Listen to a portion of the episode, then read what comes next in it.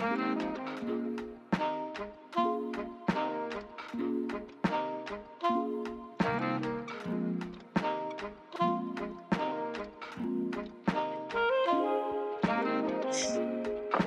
to the Dear Professor series, where college students who take courses online speak their minds.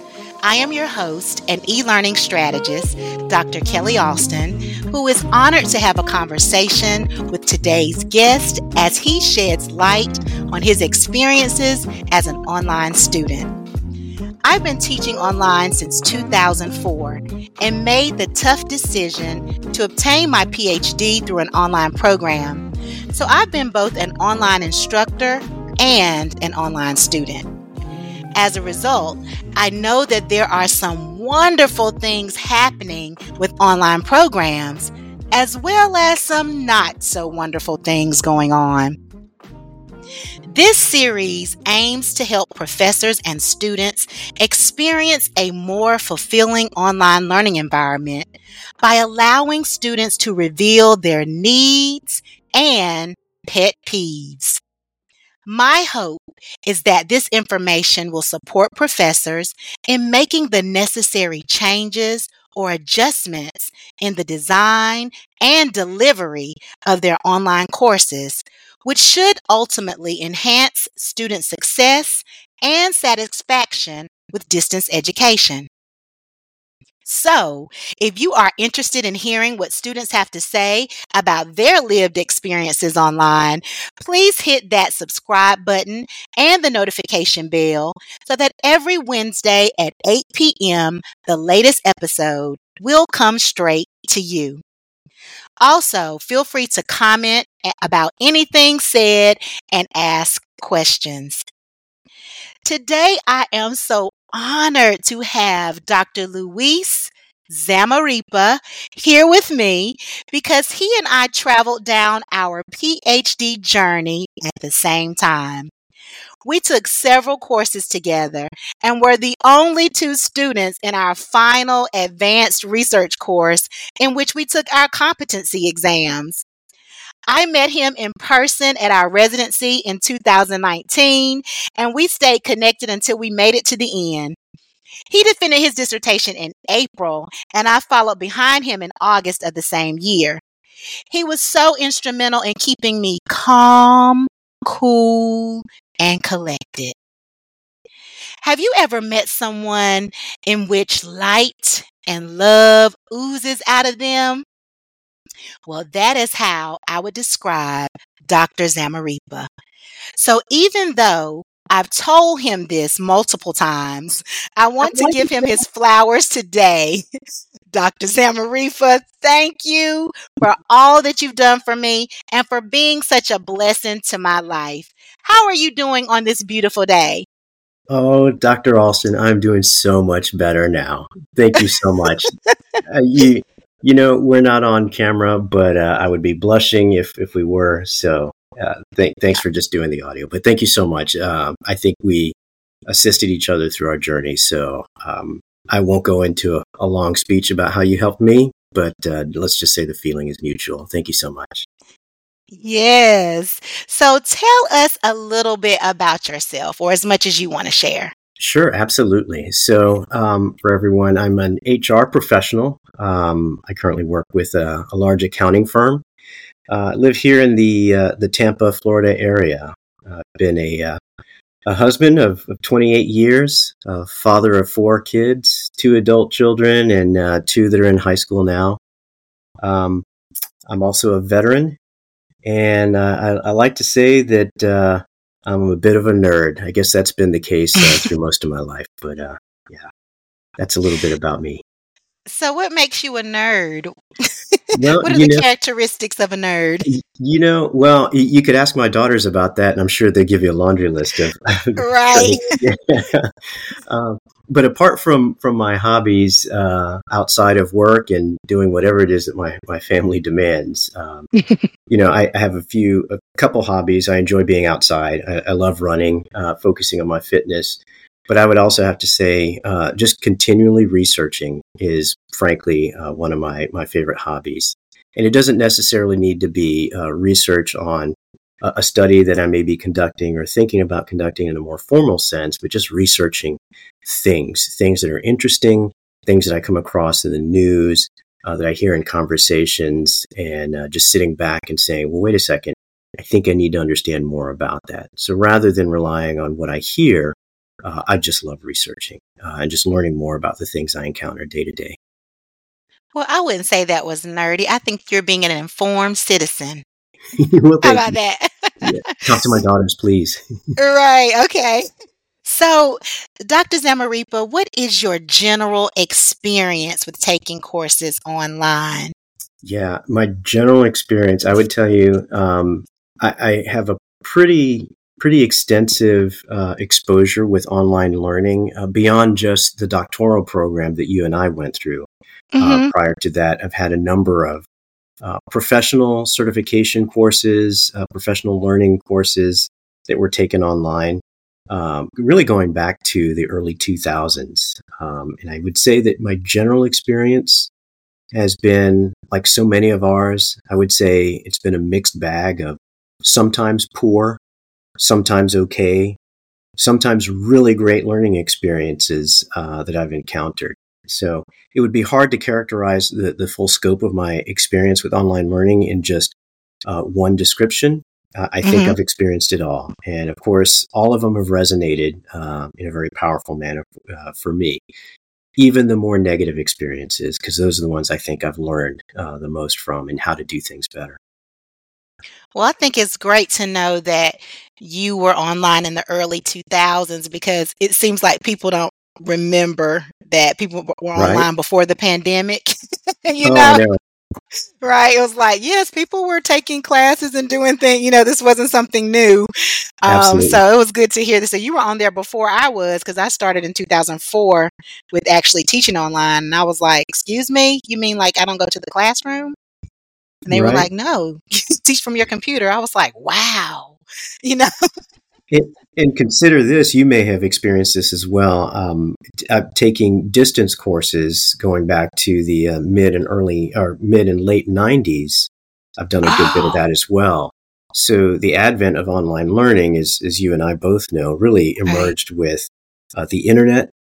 Um, and, and, the, and, during those times, you know, there wasn't a whole lot of difference between taking a correspondence course that you would mail in exactly an online course. So yeah, one of my mom's friends was telling me about that, like in the 70s. That's what distance learning, and I learned that also through my instructional design program. But he was telling me that that they had um, it's a university down there in Florida. I cannot think of it. It's near um, it's in Fort Lauderdale as well.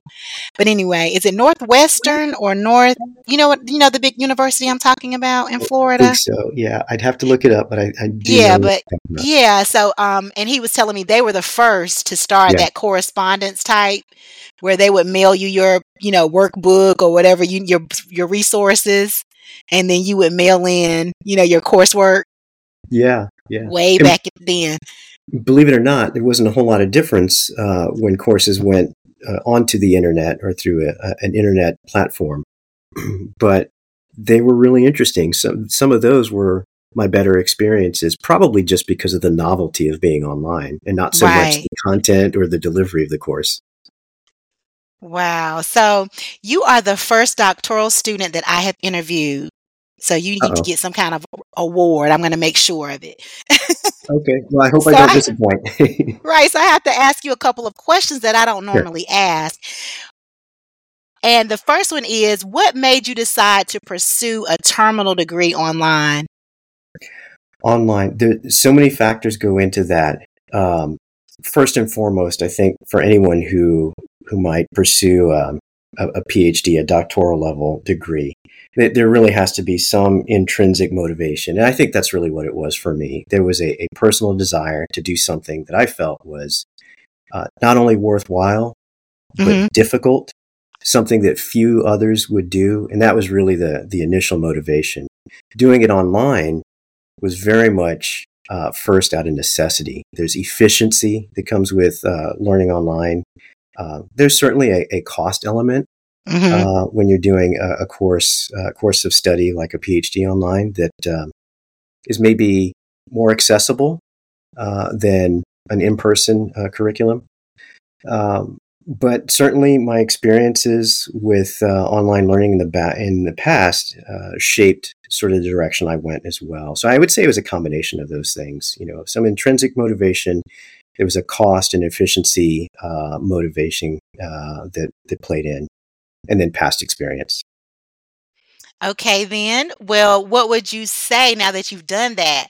What are the pros and cons of pursuing a PhD online? I should have anticipated this question, right? right. I can see it coming. yep, you know I was gonna get you. yeah. Okay. Oh goodness. Well, certainly the pros are are this: you're you're learning uh, it certainly in the most efficient manner uh, mm-hmm. because uh, you you don't have to on an online environment. You don't have to be bound by your location, your mobility. Um, you're not limited to a, a, a, single set of resources, including your, your professors. Uh, that's certainly a pro. Uh, the online environment is it's such a, a vast wealth of, of resource and, and, information and opportunity that I think if if we're well versed in it, uh, we can really leverage that to enhance our learning. So that would definitely be the number one pro. Uh, th- these are these are advantages you just can't match in mm-hmm. an in-person classroom. Um, cons: th- there are some sacrifices that you make. I believe through my own lived experience in an online classroom. Some of the sacrifices are you are very much subject to uh, the aptitude, the the engagement, uh, and just the energy of either the instructor or the online content itself. So the instructor, if it's a synchronous course and, and it's live, you have an instructor, professor led um, uh, course, or the the how engaging or compelling the content and its delivery is if you're doing something that's asynchronous, a self-study, self-paced course. Mm. You're very much uh, at the mercy of however good and well put together that content is uh, in the online environment, uh, without a whole lot of ability to to change um, how that content is delivered. So, in my mind, those are some pretty big pros and cons to online learning. Yes, I'm taking notes. Now, I want you to rate your experience, and you have the more more experience than anyone I've talked to, um, as it relates to this. So, if you were to rate your experience with online courses on a scale of one to ten, with ten being outstanding and one being horrific, what rating would you give, and why? Great question. Um, and this one's going to be a little difficult for me, Dr. Alston, because okay. um, I I'm looking at it first uh, as I think you would want me to from a student perspective. So right. the person going through. Uh, in my PhD research, I did focus um, part of my study on online learning. So I also have a perspective from a professor's or an instructor um, you know point of view that that shapes my opinion as well. Mm. But from a mm. student perspective, how would I rate my experience with online learning? I would rate it as an eight. Um, okay. And I, I, say an eight because partly I see uh, the value of the experience that I went through in my online courses of instruction. Mm-hmm. And I readily admit there is certainly a lot of room for improvement. So I don't think in any of my experiences, online learning could be you know, a 10 or even a 9. There's a lot of room for improvement. But in comparison to how I would rate my my in-person learning experiences from grade school through professional learning, mm-hmm. I'd probably put those somewhere around 4 or 5 at best. So Wow. Uh, just to kind of give you just to kind of give you some perspective on on my rating of an 8. That's how I that's how I value my perspective or my experience rather with online learning. Now, Dr. Zamarripa, that would be a good study. what you just right? right? You you rated your face to face so much lower than your online experience. I am intrigued. You're right. I, I would if, love. Go ahead. And I was going to say, if, if you consider the amount of time I've probably spent, as most of us have spent in person learning, it's right. what eighty percent to twenty percent, eighty percent mm-hmm. in person, twenty percent online, maybe. Well, that speaks well of online learning. So, round of applause for distance education. Yeah. All right, so let's talk about your needs as an online student, Dr. Zamarripa. A need is defined as something you require because it is essential or very important. So, when you are taking an online course, what do you require or desire to be successful in the virtual classroom? Okay. I, I love the way you, you characterize that to require and desire. Uh, whereas, I, and the reason I think that's an important distinction is it might be different mm-hmm. if we were talking about uh, primary or, or, secondary school uh, students, but for higher education or uh, adult learners, I think the requirement and the desire are a lot of times one and the same. I, okay. I require that content has to be relevant okay. and also applicable. Um, I, I, also desire that from from my online ex- learning experience. I want it to be that the content is relevant. Uh, the days of sitting in a classroom, virtually or in person, and, and receiving content that I struggle to understand how is this relevant? How am I mm. going to apply that? Um, there's not a lot of time for for that anymore. So that's my my number one requirement. Content has to be relevant, has to be applicable. And then secondly, I think I, I really require in an online uh, environment as a learner, there have to be activities, activities that are engaging to the learner. Yes. So those are your two major ones. Two major content, relevance, and engaging activities. Um, which I, I, would say, just as an aside, what, what I've found not only through my, my own research, but through my experience especially, is that uh, some of the poor online experiences that I've had uh, were effectively content just simply delivered as one would deliver in a classroom. It's instructor, professor, the, the, the learning leader in a mm-hmm. very expository manner, putting the content out there. Um, certainly as adult learners, we've got to do better than that. Um, right. And so now you made me a book to read, and, and I can get the same out of it than just somebody delivering the content. Right. And so you made me think about when you said that the content should be relevant, applicable.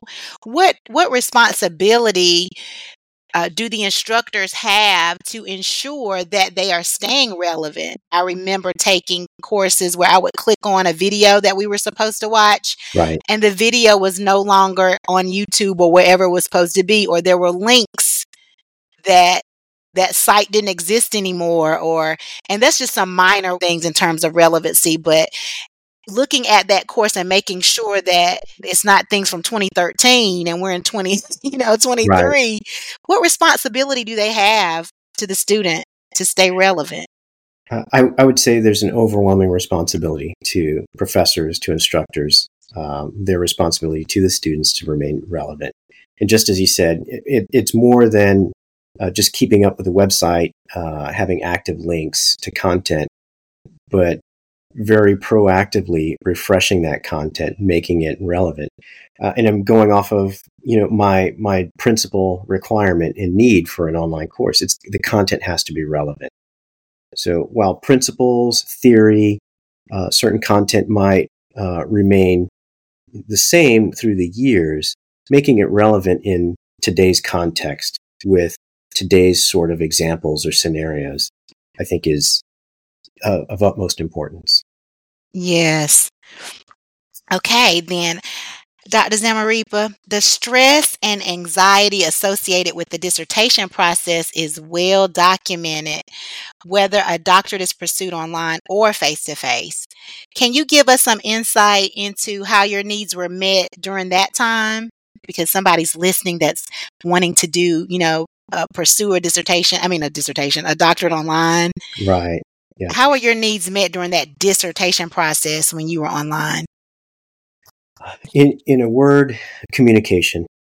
Okay. So apart from apart from the delivery of the content through each of our online courses through our, our doctoral curriculum, mm-hmm. um, communication with professors, uh, communication with each other as, as colleagues, as co-researchers, as co-students in, in the classroom I would say that was critically important.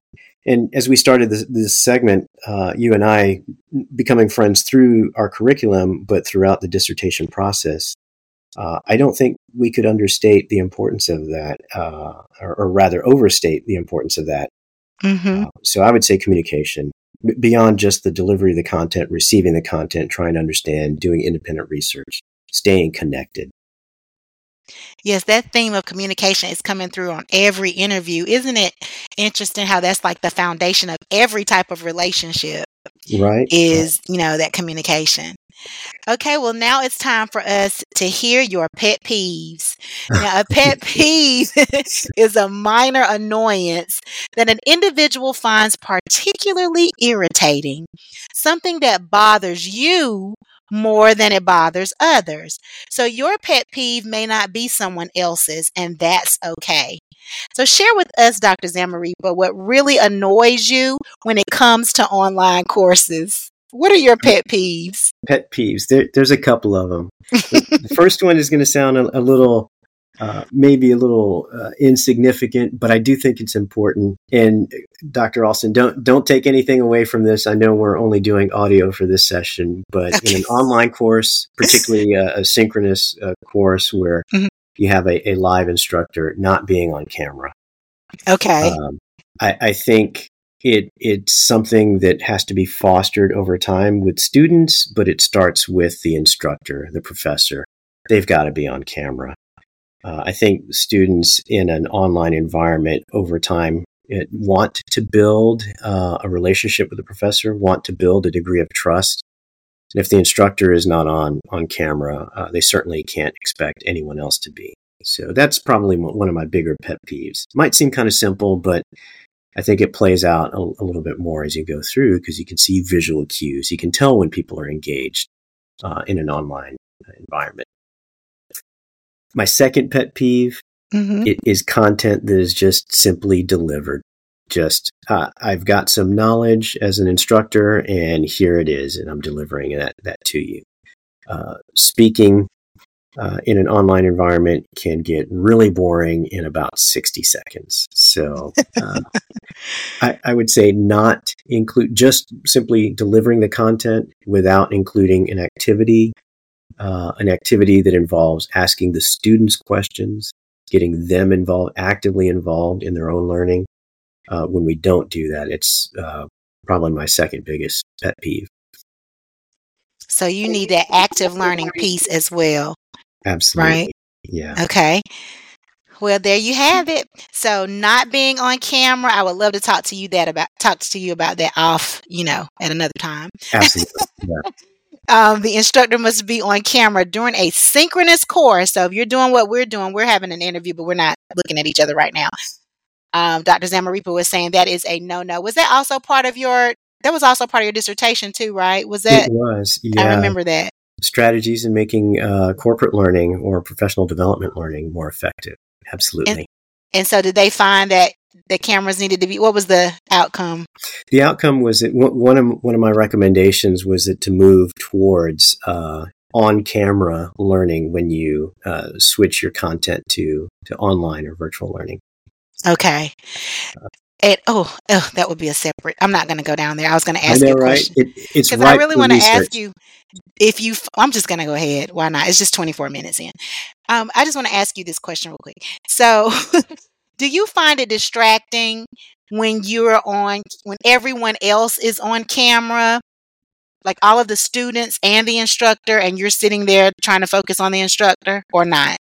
It, it can be. Uh, a- absolutely. Uh, readily admit that if you're looking at a computer screen that has, uh, and, and, you know, in a higher education classroom, let's say uh, six to, to 15 students, you know, mm-hmm. you might only get eight or so of them, you know, in a tile uh, view on your screen. It can be distracting. Absolutely.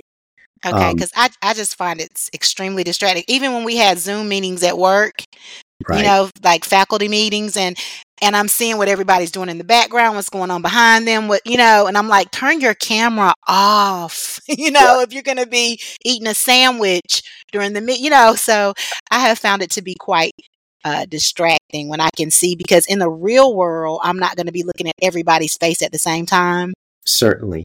You know, consider so, this though, and and I, I completely agree with you, Dr. Alston. It, that can certainly be distracting, but consider the amount of information you get about if you're the instructor, how engaged is your audience? If you are instantaneously able to see that only one or two of them are actually listening and, and watching you because you could see the other six or eight students on your view uh, looking down at their phones, maybe eating something. Uh, maybe a couple of them have gone off camera and presumably because they've left the room. Instantaneously, you have some feedback about how engaging your content is. Right. And see, that's a whole, we'll have to do another talk about that because my courses are very active. So there is absolutely no way you can be walking through Walmart right during class. like exactly. you, whether your camera is on or off, you are engaged because those those things that you said you needed active learning, you're definitely doing that. So I would love for us. We need to have a online forum. I know. talk I know. about this. I think we have our, our next series already yes. Maybe our next study, right? Your series, your series. Yeah. You're gonna. I'll come on your series, and we're gonna talk about it. Okay, so this is our last segment, and that is I would like for you to share your heart with a fellow professor that you have in mind. So imagine that there is an online bulletin board with sticky notes or messages from students to their professors. As our featured scribe, share with us the note you would leave one of your online college professors. Okay, online college professor, my, at, at any level, so uh, undergrad. Yes, yeah, as long as they were online. So you're going to say, "Dear Professor," and then, professor. then, share your note. Okay. Oh my goodness. uh, w- without being too terribly insulting. yeah. Try not to be. Okay. I know it's hard, but. D- dear Professor, please start asking more questions. I, I, think that's what I what I would put. Um, to to be perfectly honest. And, and it, I, I, could expand on that a whole lot. That might be a whole nother thirty minute session, uh, Dr. Alston. But um, I believe that one of the uh, flaws or or mistakes that that we tend to make as as instructors, as professors, as as teachers, as mentors, mm-hmm. is that we are uh, somehow uh, slowed down by the knowledge that we already have.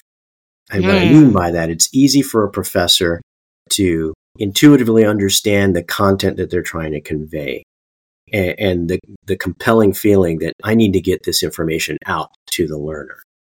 Uh, and I think oftentimes that that translates into I know and you don't, so here it is. Here's the content. Oh, Whereas that's would, deep. My my dear professor would be, dear professor, ask more questions. Um, deliver a little bit of content and ask a ton of questions. How does this relate? How does this make sense to you? How would you contextualize this that I just gave you? And I ah, think in yes. that way, you really bring the learner. Uh, and I think I can think of a few specific professors in my time that never really grabbed my attention, really brought me into the learning experience in that manner. And I would love to give them that note.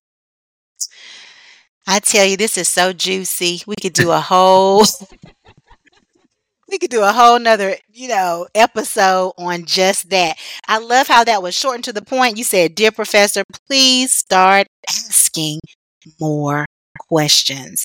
So as we close, let me share my takeaways with you. Okay.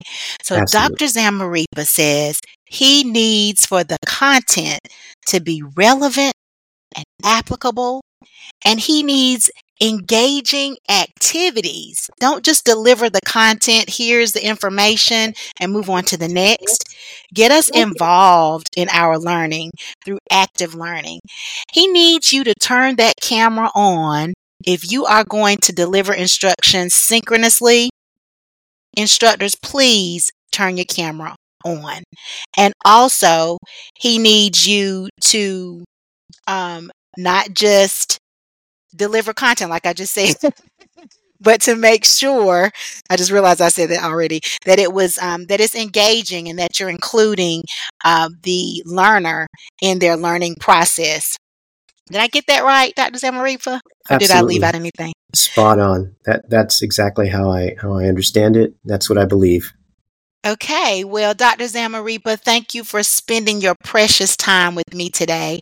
This interview has been everything that I hoped it would be, and I am hopeful that something said today has been helpful for professors, but also for those of you who are considering pursuing a terminal degree online. I want to wish you well in all of your endeavors, Dr. Zamarripa, and may you continue to exude love and light wherever you go, as you've done for me. Thank you all for joining us. Remember to comment, like, and share, share, share if you care. I look forward to spending time with you next week on the Dear Professor series, where college students who take courses online speak their minds. Bye bye.